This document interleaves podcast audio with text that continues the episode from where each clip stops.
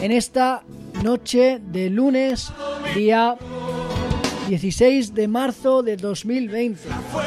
Soy tu hermano Manuel Lobo y estamos aquí en directo desde la radio Cristo Vive en un programa Un tiempo con... Hoy tenemos a mi pastor, es un placer tenerlo en esta noche con nosotros. Hoy tenemos a alguien muy especial para mí, a mi pastor, al pastor David Perdomo. Y Pastor David, muy buenas noches. Amén, bendiciones para todos, buenas noches, les bendecimos, les amamos desde esta hermosísima ciudad de Tarrasa, Barcelona en España. Queremos bendecir a todos los que se conectan, a todos los que tienen una cita con la palabra, a todos los que aman a Dios por encima de las circunstancias, a todos esos valientes que no se han dejado vencer por los miedos, por los temores, sino que se mantienen erguidos y firmes. Les queremos bendecir entonces a todos. Seguro que hoy vamos a tener un programa hermoso de bendición y van a ser edificados. Seremos edificados. Amén. Yo quiero en esta noche, yo primeramente buenas noches a todos los hermanos, hermanas, oyentes que nos escuchan. Hoy ha sido un lunes algo extraño, al menos para mí, en la segunda vez en la historia de este país donde nos, donde nos hemos encontrado con una situación de alerta. La primera fue la guerra civil. Pero yo creo que hoy Dios nos quiere hablar. Yo creo que hoy hay algo poderoso. Hoy, hay algo precioso en el ambiente. Y es que después, en toda dificultad, siempre eh, hay una respuesta de parte de Dios. Y cómo no, eh, antes, antes, de comenzar a preguntar al pastor y hablar un poquito con él, él es el pastor David Perdomo de la iglesia Palabra Viva, de aquí de Tarlasa. También es director del Evangelio Cambia España. Y la verdad que, que tenemos eh, el gozo de poder contar también con un hombre que ama tanto las almas como es el pastor David y su esposa Francia. Claro está. Así es. Amén. Yo cuando, cuando es bueno también honrar a la, porque detrás de un hombre de Dios hay una mujer muy grande de Dios también. Eso es cierto, evidentemente. Somos un equipo. Amén. Y sin más, pastor, eh, yo quiero saludarte primeramente. Gracias en el nombre de la radio. Sé que estás muy ocupado. Sé que eres un hombre bastante ocupado, pero te doy las gracias en nombre de todo el equipo radial de Cristo Vive por, por querer estar aquí esta noche. Amén, claro que sí. Bueno, la, idea es bendecir, es llegar a cada corazón con una palabra de fe, con una palabra de aliento. Y bueno, estamos creyendo que, que a los que aman a Dios todas las cosas le ayudan a bien. Y que esto hace parte de un proceso, de un proceso de bendición para esta nación. Eh, no hay avivamiento sin, sin primeramente haber un sacrificio, un dolor. Eh, sin Pentecostés, o sea, hubo un Pentecostés porque hubo un calvario primero, hubo un dolor. Así es. Y por allá en el libro de Joel, capítulo 2, nos habla de, en los posteriores días, dice Dios, derramaré de mi espíritu sobre toda carne, bueno, la gente verán visiones, los soñarán sueños, los jóvenes. Bueno, hay una palabra profética muy poderosa ahí, pero normalmente eh, nos saltamos directamente al verso 28 y dejamos de lado el verso 12, 13 y 14, donde dice, rasgad vuestros corazones, entrad en arrepentimiento. ¿sí? Todo esto hace parte de un plan de Dios para juntarnos como iglesia, quebrantar corazones, bendecirnos y gestar un avivamiento muy poderoso en este país y en el mundo. Porque si nos damos cuenta, hoy la gente está mirando al cielo como nunca antes. Hemos visto como presidentes de naciones como los Estados Unidos, como El Salvador, como Colombia, presidentes con una línea cristiana han puesto al país en oración en búsqueda de Dios y eso, pues quiera o no, eh, si no vivimos estos momentos nunca se haría. ¿sí? Entonces detrás de todo esto siempre hay un propósito. Yo no soy de los fatalistas, yo creo firmemente y estoy convencido al 100% que todo esto hace parte de un propósito eterno. No se olviden que Jesús dijo que será predicado el Evangelio del Reino para testimonio en todo el mundo. Reino no es religión, reino es inclusión. Es un momento para que la gente llegue, busque, no por miedo, no por terror, sino por amor.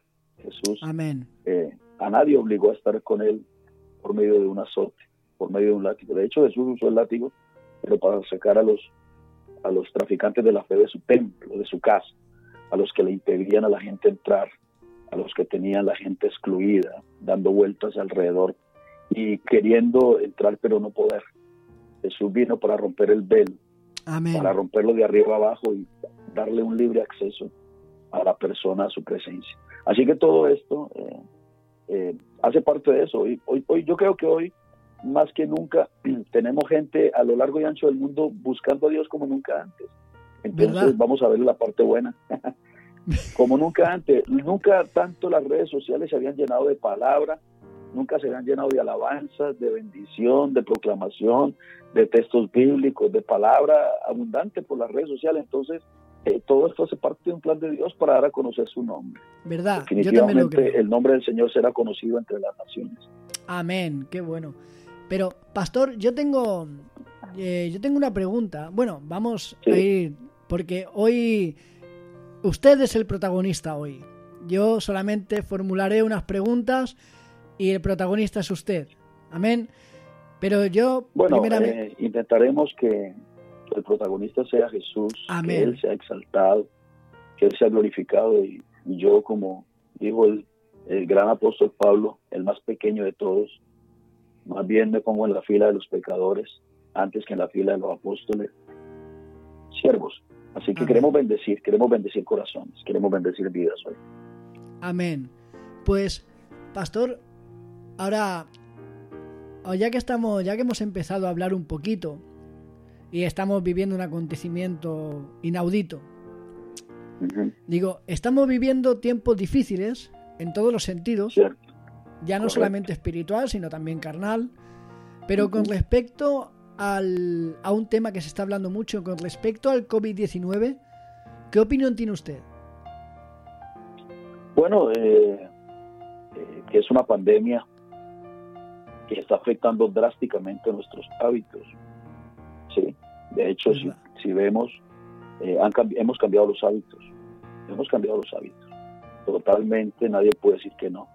Porque el que tenía el hábito de salir por tabaco, el que tenía el hábito de, de salir a hacer deporte, el que tenía el hábito de hacer, de ir al trabajo, muchas cosas, todo eso ha sido cambiado. El que tenía el hábito de ir al supermercado, hacer la compra con tranquilidad, ir para allá, venir para acá, sin problemas, ahora no, ahora se ha vuelto un, un despropósito eh, ir a cualquier lugar. De hecho, yo ¿Verdad? hoy, por ejemplo, salí al banco un momento porque tenía que cumplir unas obligaciones tributarias y caminé, caminaba con miedo y la gente te mira con... Se ha, se ha gestado un miedo, un terror dentro de la gente. Entonces, lo primer- mi, mi opinión primera es que, es que es una pandemia que está afectando drásticamente nuestros hábitos, ¿Verdad? nuestro estilo de vida, nuestra manera de comportarnos. Y desde el punto de vista como enfermedad, creo que nos enfrentamos como sociedad a una pandemia con un poder de avance y contagio muy rápido y muy difícil de detener. Bueno, por ello apelamos como comunidad cristiana a lo que dice la palabra del Señor en Proverbios 22, verso 3. ¿sí? Es una Amén. pandemia, es, es- es algo, algo que está ya, o sea, esto ya no, es como un tren que ya empezó y no, no tiene marcha atrás. Quisiéramos devolvernos y que nunca hubiera empezado, pues eso ya está. Entonces, como ya está, esta, esta realidad no la podemos cambiar, ya no la podemos esconder.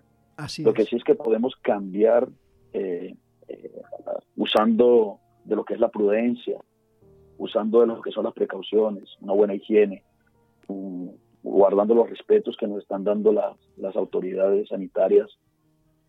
Que por cierto, aprovecho para alabarlos, para bendecirlos, para honrarlos públicamente, porque ellos son los que están ahí en primera línea de batalla. Amén. Entonces, eh, eh, es una pandemia, está afectando drásticamente nuestra vida. Eh, no hay- el que diga que no es porque no, no, no, no está todavía en, en lo que es.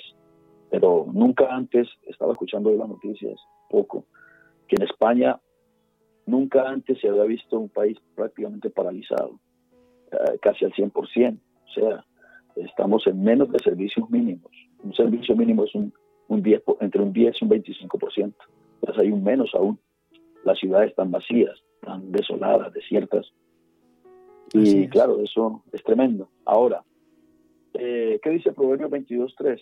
Pues dice, el prudente se anticipa al peligro y toma precauciones, mas el simple avanza a ciegas y sufre las consecuencias. Eh, como esta es una radio cristiana y hay seguramente algunos hermanos conectados, no faltará el hermano eh, bendecido, eh, de pronto un poco fanático, que dice, no, Dios está con nosotros y tal. Sí, es cierto, Dios está con nosotros, pero la palabra del Señor también nos manda a ser prudentes, a ser, a ser obedientes a la ley, sobre todo. De nada me sirve a mí eh, proclamar el nombre del Señor si luego con mis hechos lo estoy, estoy deshonrando, estoy deshonrando. Entonces, eh, ese es el punto, que es una pandemia y que nos está afectando a todos. Al que está eh, con la enfermedad, al que está en cuarentena, al que no tiene nada y que bueno, y que tiene que estar en la casa, al que, bueno, a todos nos está afectando, absolutamente, afecta todo, todo, todo. Así es. Así es, hermano. Usted acaba de citar Proverbio 28, ¿verdad? 22.3. Proverbio 22.3, que dice que el prudente se anticipa, ¿verdad? Se anticipa al peligro. Pues fíjese usted la pregunta.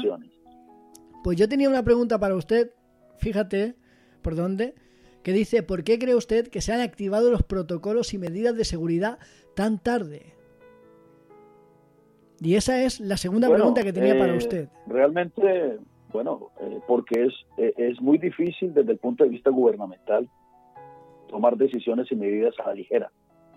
Si todo, todo, todo líder de una empresa, todo gerente, toda persona que está tomando un liderazgo en cualquier ámbito, sea en el ámbito gubernamental, en el ámbito político, en el ámbito social, en el ámbito laboral, en el ámbito eh, financiero, cualquiera persona que lidere un grupo de personas que o que tenga a cargo eh, un grupo, llámese país, llámese ciudad, llámese eh, congregación, llámese lo que sea, eh, siempre es muy difícil tomar decisiones a la ligera.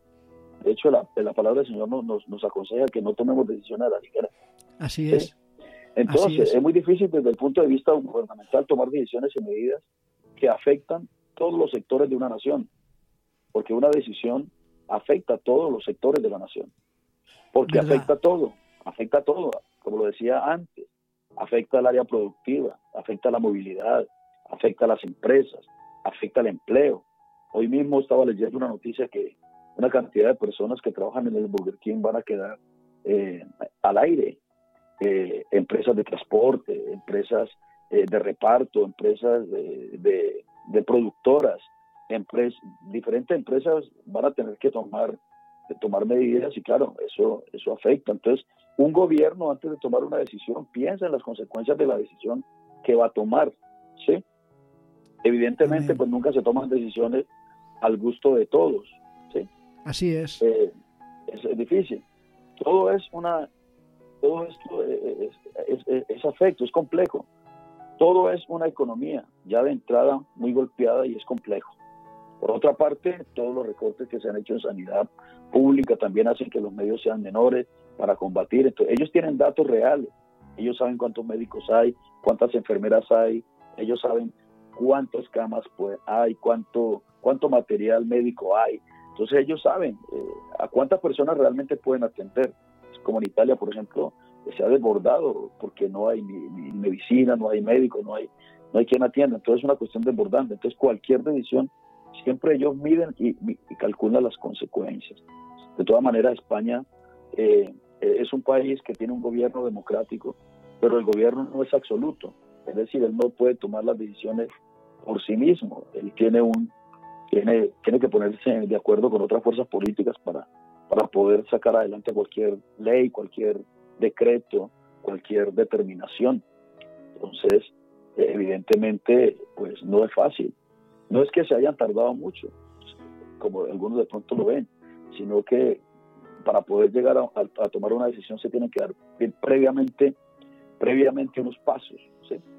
Entonces, desde la parte política, España es un país democrático y el gobierno debe ponerse de acuerdo con otras fuerzas políticas, lo que ralentiza los, los acuerdos y por ende las decisiones.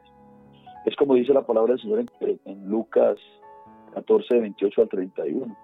Dice, ¿qué hombre de vosotros se va a edificar una torre? Primeramente, no se sienta, calcula, mide los gastos y una vez que pueda, eh, ha calculado, entonces ejecuta. Entonces aquí hay todo un proceso. ¿sí?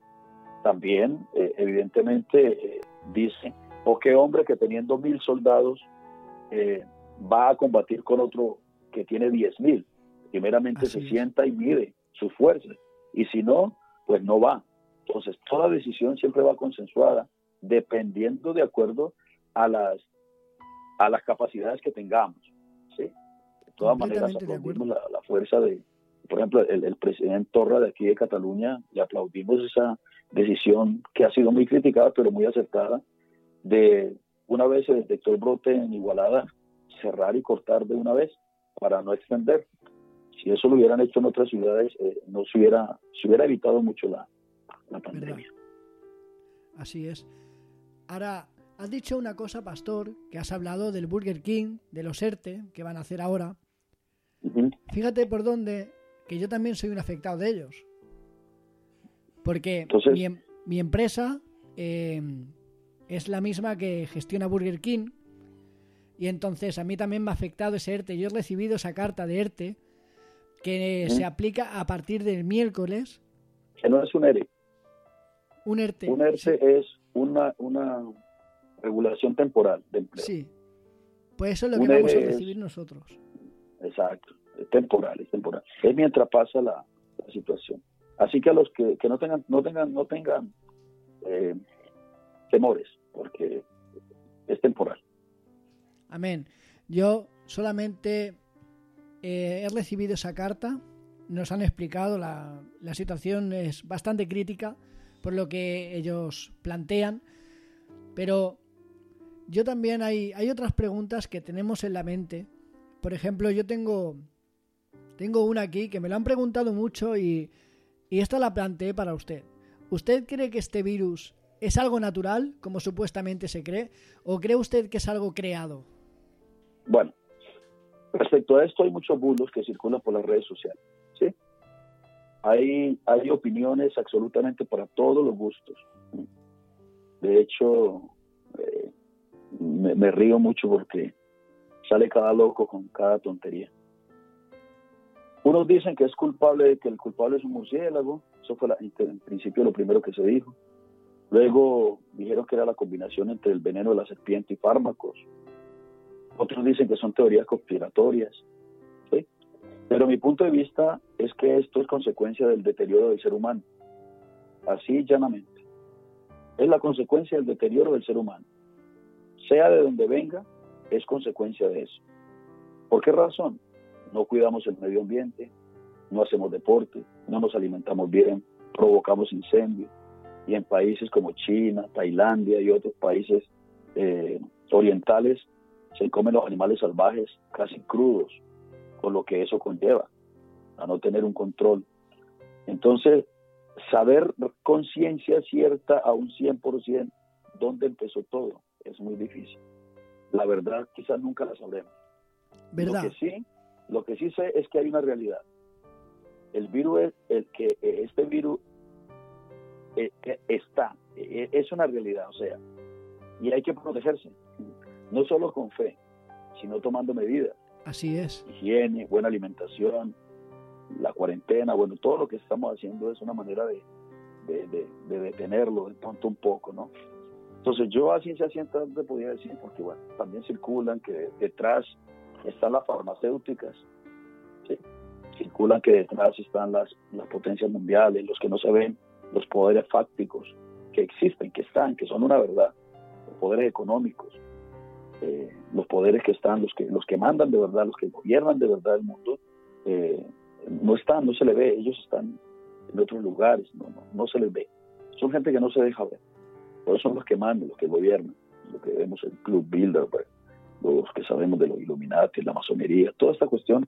Pero no le podemos achacar, no le podemos achacar a ellos esto, esta pandemia, porque en realidad hasta que los científicos no se pronuncien realmente de dónde, de dónde y cómo, hasta que no encuentren el paciente cero, eh, para examinarlo y hacerle todas las pruebas que tengan que hacer, pues no sabremos una, un veredicto. Entonces, como persona responsable, pues yo no, no voy a, a decir nada. Lo que es cierto es que sea de donde sea, ya lo tenemos aquí. Existen las teorías conspiratorias, dicen que, bueno, que las farmacéuticas están detrás. Yo pienso que, que puede ser una posibilidad, eh, pero no puedo asegurar a un 100% esta cuestión, porque es muy difícil aseverar algo sin tener pruebas realmente fehacientes. Claro.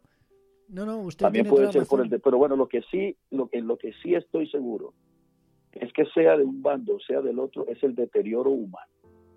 El deterioro humano va en dos sentidos. El deterioro en, en, que nos estamos cargando el planeta, por un lado, y el deterioro humano en que si son los poderes fácticos y, y los que piensan en la economía y que no les importa a la gente, pues eso es un deterioro también, ¿sí? Sea por un lado, sea por el otro, es un deterioro. También es un deterioro que se coman los animales salvajes, por ejemplo en China, en Tailandia y en esos países, pues, y que estén acabando con la selva, con, los animales salvajes. Así es. Pues eso, también es un deterioro humano, creyendo que a lo mejor que, que pues comerse un animal X te da poderes afrodisíacos, te da cosas y no tiene ningún tipo de control. Entonces, donde hay desorden, donde hay caos, donde hay suciedad, donde no hay una, un control sanitario, pues evidentemente pueden surgir esto, pero por otro lado también puede haber sido creado. Entonces, nos encontramos en medio de dos, de dos realidades. Hay una realidad que ya está aquí. y lo que hay que hacer es protegerse, combatirlo. ¿De dónde viene? Va a ser muy difícil saber. ¿Verdad? Porque el, el paciente cero no sabremos si estará ya hasta fallecido, que seguramente.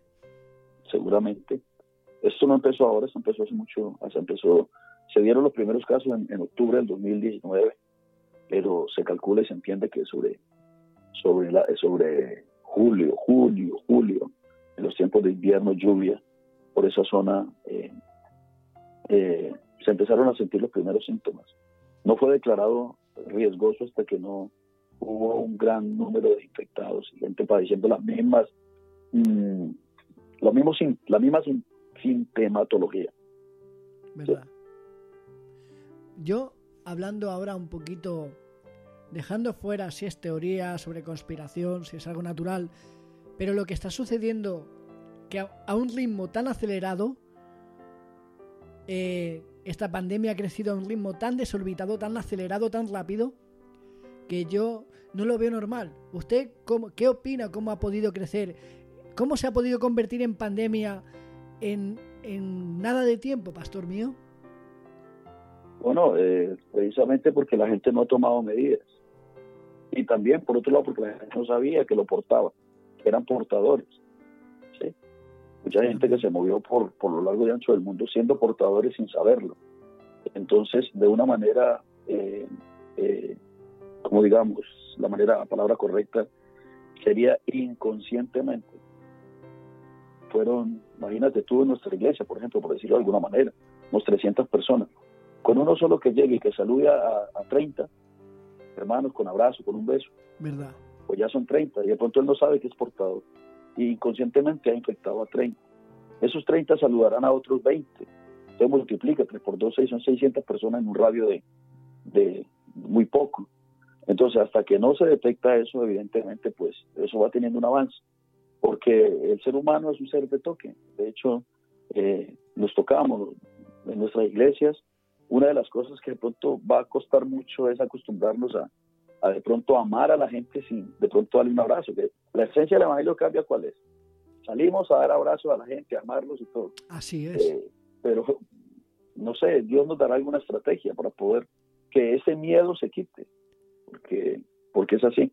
Entonces hay mucha gente, ha sido imposible detenerlo precisamente por eso, porque hubo mucha gente que no, al principio, que viajaban de aquí por allá, y en los aviones no se hacía la, la, higiene suficiente, en los metros, en los transportes, y cualquiera persona, una persona, por ejemplo, ¿cuántos, cuántos metros en, mi caso? Yo me muevo mucho. Entonces imagínate que si yo fuera un, portador de, de, esto, de cuántas personas, a cuántos lugares no voy. Yo visito empresas, me reúno con gente, saludo aquí, saludo a los demás. O sea, ¿cuántas personas en un solo día yo que no supiera? ¿Verdad? ¿Te imaginas? Entonces va a ser muy, difícil este, controlar algo así. Entonces las medidas que se han tomado pues son correctas, son correctas para detener. Amén. Pero hablando de las medidas que se han tomado, pastor, eh, las, medidas de, las medidas de confinamiento que se han tomado tanto en España, Italia, incluso ya en algunos países de Latinoamérica, porque hemos visto que la Iglesia Maranata Venezuela también ha cancelado sus, sus servicios. ¿Usted cree que estas medidas de confinamiento son capaces de erradicar el virus? 100% no. Las medidas de confinamiento no erradican el virus. Eso es evidente. Una medida nunca erradicará un virus. Lo que sí es evidente eh, es que no, no la erradica. Porque hasta ahora, a día de hoy, no hay una vacuna efectiva que lo haga. Lo que sí sé es que nuestro organismo, nuestro organismo, es una máquina perfecta creada por Dios, es capaz de crear sus propias líneas de defensa que matan el virus. De hecho, hay gente que ha sido, que lo ha tenido, y el mismo organismo lo ha, lo ha eliminado. Si notamos esto, eh, sabemos ya por, por, por, las estadísticas que hay, que, que, este, este virus es letal en las personas vulnera, vulnerables, o sea, con baja defensa o con patologías crónicas previas o sea, con gente con problemas de salud. Lo que sí hacen todas estas medidas, por ejemplo, por decirlo de alguna manera, es evitar la propagación y detener el avance del virus. El virus se mueve con la gente. Si las personas se mueven, el virus también. Hay países que han tomado medidas drásticas para evitar la propagación cerrando fronteras, con muchos menos casos de los vistos en España o Italia o China, que digamos que son los tres, digamos los tres tenores de eso en este momento aunque en China ya lo superaron. ¿Cuándo se da por, por superado? Cuando el nivel cuando el nivel de infectados es menor eh, eh, que el nivel de, infectados es menor que los que los casos que llegan.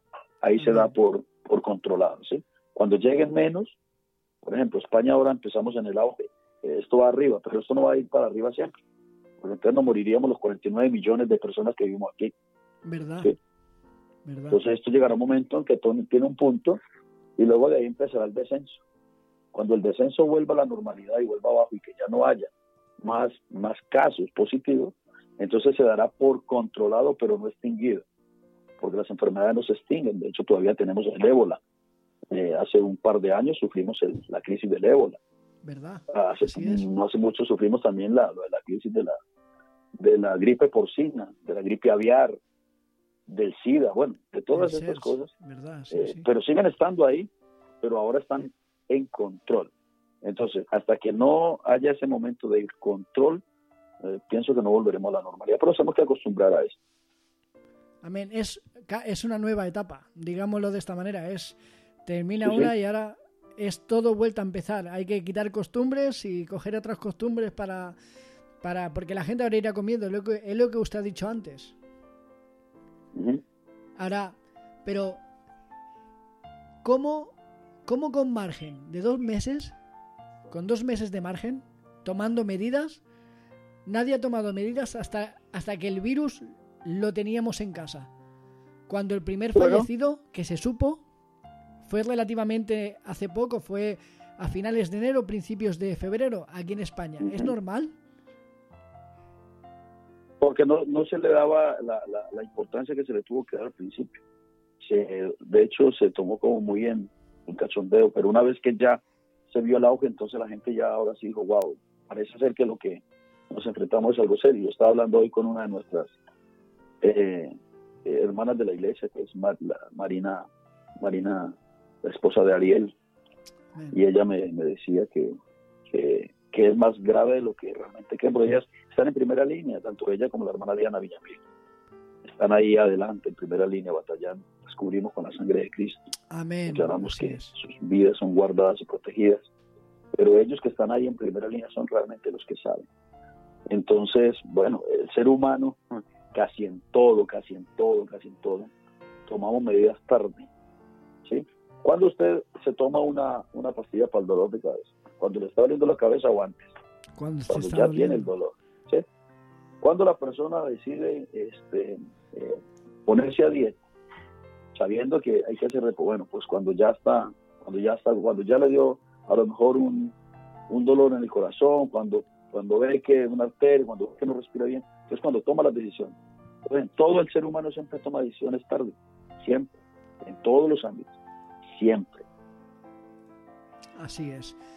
Pero, pastor, mira, si, si nos vamos un poco al panorama deportivo, también vemos que jugadores de equipos de fútbol, como es el Valencia o el Real Madrid de baloncesto, han dado positivo. Eh, el Valencia fue a jugar a Italia, estaba el virus ya propagado por allí, pero decidieron ir y jugar a puerta cerrada. Y se han traído el, virus también hacia aquí. Ahora yo digo... Correcto, porque, porque el virus no, no, no, no, tiene pasaporte. Claro. él, no, él no necesita fronteras. Eh, con, con, una saliva, son, son partículas, realmente son partículas. Esto son microorganismos prácticamente invisibles, o sea, son invisibles realmente. Entonces pueden estar en una uña, pueden estar en cualquier lugar. Entonces, aunque se haga puerta cerrada, pues a lo mejor en un grifo, en un vestíbulo, en, en, un, en, una taquilla, eh, en un asiento, en una silla, en cualquier lugar, se puede coger y ya está. Así es. No pide permiso para entrar. Entonces, por eso las recomendaciones son estarnos en casa. Realmente donde más seguro vamos a estar en casa. En casa. Claro, pero la irresponsabilidad ya no fue solamente, pastor, llevarlos a jugar a Italia, sino que se llevaron a 2.000 aficionados. Claro. Que algunos seguramente... Ya, entra la, entran los, intereses económicos de los clubes. Y ahí pues yo no voy a entrar en eso porque pues ahí para eso hay responsables de cada club, ¿no? Claro. Que son los que deberían de dar sus, sus puntos, sus opiniones y todo eso respecto a, el por qué fueron, el cómo vinieron. Quizás al principio, como te repito, no, no, pensaron que iba a ser tan fuerte, pero la, la, bendición que tenemos aquí es que muchos de los casos, se habla mucho de los casos positivos, pero también ya hay un alto número de personas curadas. ¿Verdad? 500, vamos 500 y algo creo que he leído esta tarde. Entonces, es una bendición realmente. Y cuántos que han sido curados también porque el propio organismo ha generado las líneas de, defensa. Nuestro organismo es una maquinaria perfecta creada por Dios. Amén. Es una maquinaria que funciona perfectamente, que ella ante cualquier amenaza de peligro se, se acciona todo un ejército de defensas y ya está. Cuando uno tiene una infección, cualquiera que sea, de cualquier tipo, ya sea viral o, o cualquier tipo de infección, el organismo mismo genera eh, otros microorganismos que atacan, células que atacan las células malignas.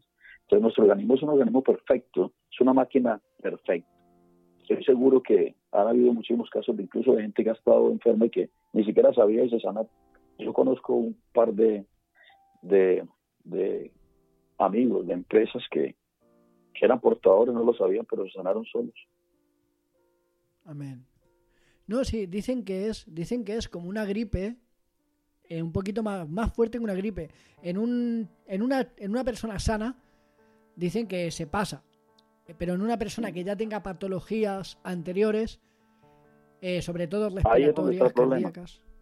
La gente que tenga las defensas bajas, claro. la gente que, que haya tenido problemas de salud, sobre todo respiratorios, son las personas que realmente se deben de cuidar y nos debemos de cuidar. Todos debemos de cuidarnos porque en cada casa siempre hay alguien que tiene que tiene las defensas bajas. Nadie puede decir en mi casa todos somos fuertes, eso es muy complicado. ¿Verdad? Siempre es. Entonces, por eso las recomendaciones, ¿no? La higiene, lavarse las manos, el usar antibacteriales, una ducha, eh, siempre cada día tener las sábanas limpias en cama, tener las toallas limpias, porque nada me sirve a mí lavarme las manos todos los días y luego secarme con una toalla que ya hace tres meses la tengo ahí puesta. No, tiene sentido. Es una buena higiene en todas las áreas, no solamente una higiene del cuerpo, sino una higiene de la casa. La casa debe estar impoluta, la casa debe estar limpia también. Así es. Y, la suciedad es un agente de la suciedad es un agente transmisor de, de, de, enfermedades. Sí, completamente de acuerdo. Somos, somos transmisores de enfermedades muchas veces. Evidentemente, porque la suciedad crea microorganismos eh, que, que, pueden ser nocivos no solamente una gripa, por otras, otras patologías que vienen por la suciedad, por el polvo acumulado, por bacterias que se generan en, una toalla mojada, por ejemplo, que se dé mucho tiempo. Ya de hecho si una toalla se deja mucho tiempo mojada va cogiendo mal olor, entonces que se va corroyendo, corrompiendo. Entonces, en ese sentido, si vuelvo a decirle, la higiene, las precauciones, las medidas son muy importantes tomarlas, muy importante hacerlas. Eso es evidente. Amén. Y pastor, ya para ir acabando, porque es un poquito tarde y usted también tiene que descansar, que es lo más normal. Digo, bueno, tenemos una jornada de oración ahora, entramos un tiempo de oración, toda la, congregación, la mayoría de hermanos que puedan juntarse para hacer un altar familiar. Eh, estamos convocando a la iglesia a buscar a Dios como nunca antes. Esto nos va a salir más reforzado. Esto va, va a hacer que salgamos más fuertes que ayer, más fuertes que nunca. Ahora, es verdad, no me acordaba. No me acordaba que teníamos ahora un tiempo de oración. hay que hacer un altar familiar, levantarnos, buscar a Dios en familia. Yo, por ejemplo, mi esposa, mis hijos están preparados ya para, para reunirnos, leer la Biblia. Y cada día estamos cada uno trayendo una palabra. Entonces hoy, le toca a mi peque. Pues, pastor, tengo una última pregunta para usted. Ya en el ámbito, ya nos vamos a entrar un poco en el ámbito espiritual, ¿de acuerdo? Es una última pregunta que como bien hemos dicho antes, que se han cerrado congregaciones por causa de este ente, ¿no ve usted una mano demoníaca alrededor de todo esto? Ahora como pastor le hablo. Bueno, realmente eh, una buena pregunta esta, me, encanta esta pregunta porque, porque vuelvo y le digo, los legalistas, el, hermano místico, el, el hermano super santo, el, el religioso, para decirlo de, una manera coloquial, eh, ellos siempre ven al diablo en todo. Qué triste que, que, no vean a, Dios en, otros ámbitos, ¿no? Entonces, eh, es como los discípulos. Cuando le preguntan a Jesús en el capítulo 9 de Juan acerca de un ciego de nacimiento, le dicen, Señor, ¿quién pecó? Él o sus padres para que naciera ciego. Entonces Jesús le dijo, porque siempre es muy interesante saber lo, que Jesús dice, porque Jesús es la palabra.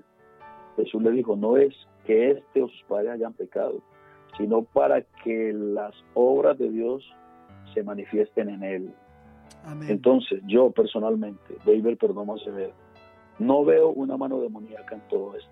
Más bien, veo un propósito de Dios para que la gente busque más a Dios, para que la gente busque más su presencia, para que estemos más en familia, para sensibilizar los corazones y para prepararnos para un gran avivamiento. Amén.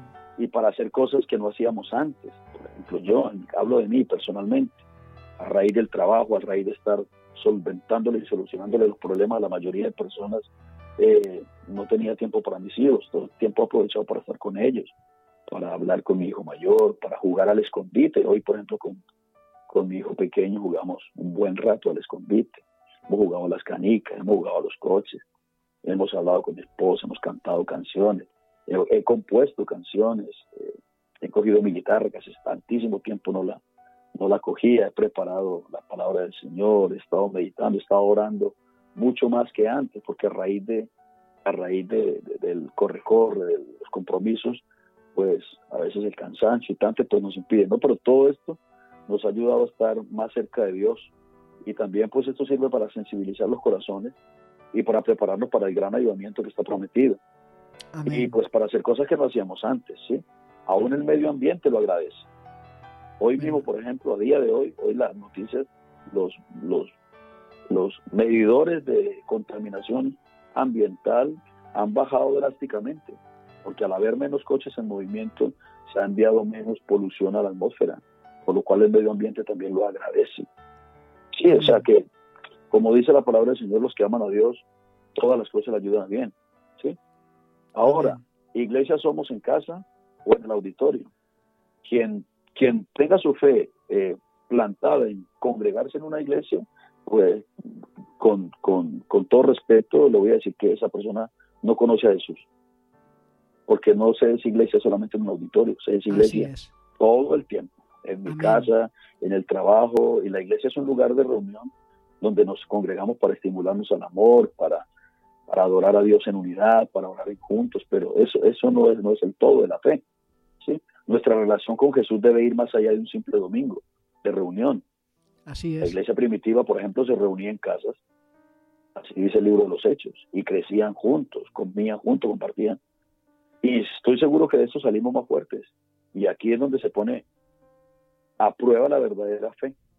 La gente está buscando a Dios mucho más ahora que antes. Eso es una realidad. La gente está buscando a Dios mucho más que antes. Y ahora ya como para finalizar y, agradecerte también, Manu, por tenerme en cuenta por este programa tan hermoso y bendecir vidas. Pues tengo una recomendación, ah, sobre todo a, los hermanos de la fe. Vigilar, por ejemplo, en este momento todo tipo de profecías, porque ese es el momento del auge de los iluminados, que están buscando su minuto de gloria. ¿sí? Hay ahora profetas por toda parte. Hay ahora una epidemia más peligrosa que el mismo virus de los que están eh, eh, buscando su minuto de gloria. Que yo soñé, que me reveló, que no sé qué. Esas son puras chorradas y tonteras. Dios lo que tiene que decir, ya lo dijo por medio de Jesús. Capítulo 1 de Hebreos. Dios habiendo hablado muchas veces y de muchas maneras en otro tiempo a los padres por los profetas. Dice, en este postrer tiempo nos ha hablado por el Hijo, a quien constituyó heredero de todas las cosas. Así que todo lo que Dios tenga para decírnoslo, nos lo dirá por medio de Jesús o por medio de su palabra. Cualquier otra palabra que venga de iluminado de turno, yo personalmente no la creo, no la recibo, no la acepto, sobre todo los fatalistas. Si se pone a ver, normalmente son gente de denominaciones muy religiosas los que siempre salen con las supuestas revelaciones. Entonces este es un tiempo para vigilar, para vigilar eso. Y realmente mi consejo como pastor es el consejo mismísimo que dejó mi Señor Jesucristo. En Lucas capítulo 21, verso 28. Mi Jesús dijo esto. Cuando estas cosas comiencen a suceder, Él no dice, tengan miedo, escóndanse, huyan. No, eh, no, Él dice, cuando estas cosas empiecen a suceder, erguíos. ¿Qué significa erguirse? Ponerse firme. Y vienen dos palabras aquí, erguirse y levantad vuestras cabezas. ¿Sí? Dos cosas que tiene, que tiene que hacer la iglesia hoy. Levantarse y levantar la cabeza, es decir, hacer presencia, hacer saber que está en el campo espiritual. Y dice, porque vuestra redención está cerca. Entonces no es tiempo de tener miedo, es tiempo de tener seguridad, es tiempo de tener confianza y es tiempo de rechazar absolutamente cualquier tontería de esas que circulan por internet. Eh, gente que no tiene oficio, gente que no, a lo mejor se la pasan tres o cuatro días ayunando y por falta de comer, pues empiezan a disvariar y a decir tonteras que Dios nunca les ha mandado a decir. En esa cuestión hay que ser muy, muy, muy cuidadosos.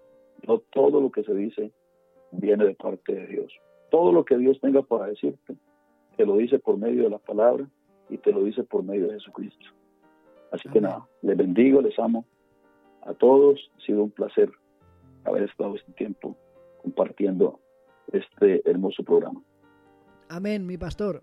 Eh, quiero darte las gracias otra vez eh, porque he disfrutado mucho estando en la comunión del Señor contigo. He disfrutado de una manera especial. No, todos los días uno tiene a un maestro de la palabra delante suyo y yo tengo la suerte de poderlo tener eh, como pastor. Amén. Y te quiero dar las gracias. No, solamente tienes la suerte de tener, somos hermanos, somos amigos, padre e hijo. Aprovecho también para bendecir a, a Dios, en Carmen, son especiales, ellos siempre están ahí pendientes de todo lo que hacemos. Nuestros líderes del Evangelio Cambio. Bendecir también al equipo ministerial de la iglesia, que aunque en este momento de pronto por la comunicación no es posible vernos, pero ellos están ahí. hermano Rodolfo, Belsi, Ernesto, eh, Ludimila, Joseías, todos los que hacemos parte de la, de la, de la parte ministerial de la iglesia, estamos muy, muy, muy en comunicación y, en unidad orando, porque de esto vamos, de esto vamos a salir más fuerte. Ayer escuchaba a mi padre espiritual, Javier Bertucci, dar una palabra muy poderosa acerca de orando como Jesús. Recomiendo esa prédica a todos. Una palabra que llega en un momento preciso. La es una palabra muy, muy hermosa. Amén. Cada domingo. Que nos bendice, que nos levanta. Amén. Cada domingo, pastor mío, cada domingo pongo la última prédica del pastor Bertucci. La pongo siempre en la radio por la tarde en primicia. Igual que pongo la de usted también por la noche. ¿Por qué? Porque son palabras de hombres de reino. Y yo, pastor, lo voy a dejar ya que descanse para que esté también con la familia, con el tiempo de, de buscar al Señor. Sí, vamos a estar en oración ahora, en búsqueda de Dios. Le mando un abrazo, pastor mío, que sepa que lo amo, que lo bendigo y que muchas gracias por haber estado hoy en un tiempo con el Radio Cristo Vive. Amén, bendiciones para todos. Les esperamos entonces en un próximo programa. Conéctense a esta radio que bendice corazón. Feliz noche para todos, les bendecimos. Un abrazo enorme. Amén. Y querida audiencia, os dejo con una prédica del pastor David Perdomo, La fe que agrada a Dios.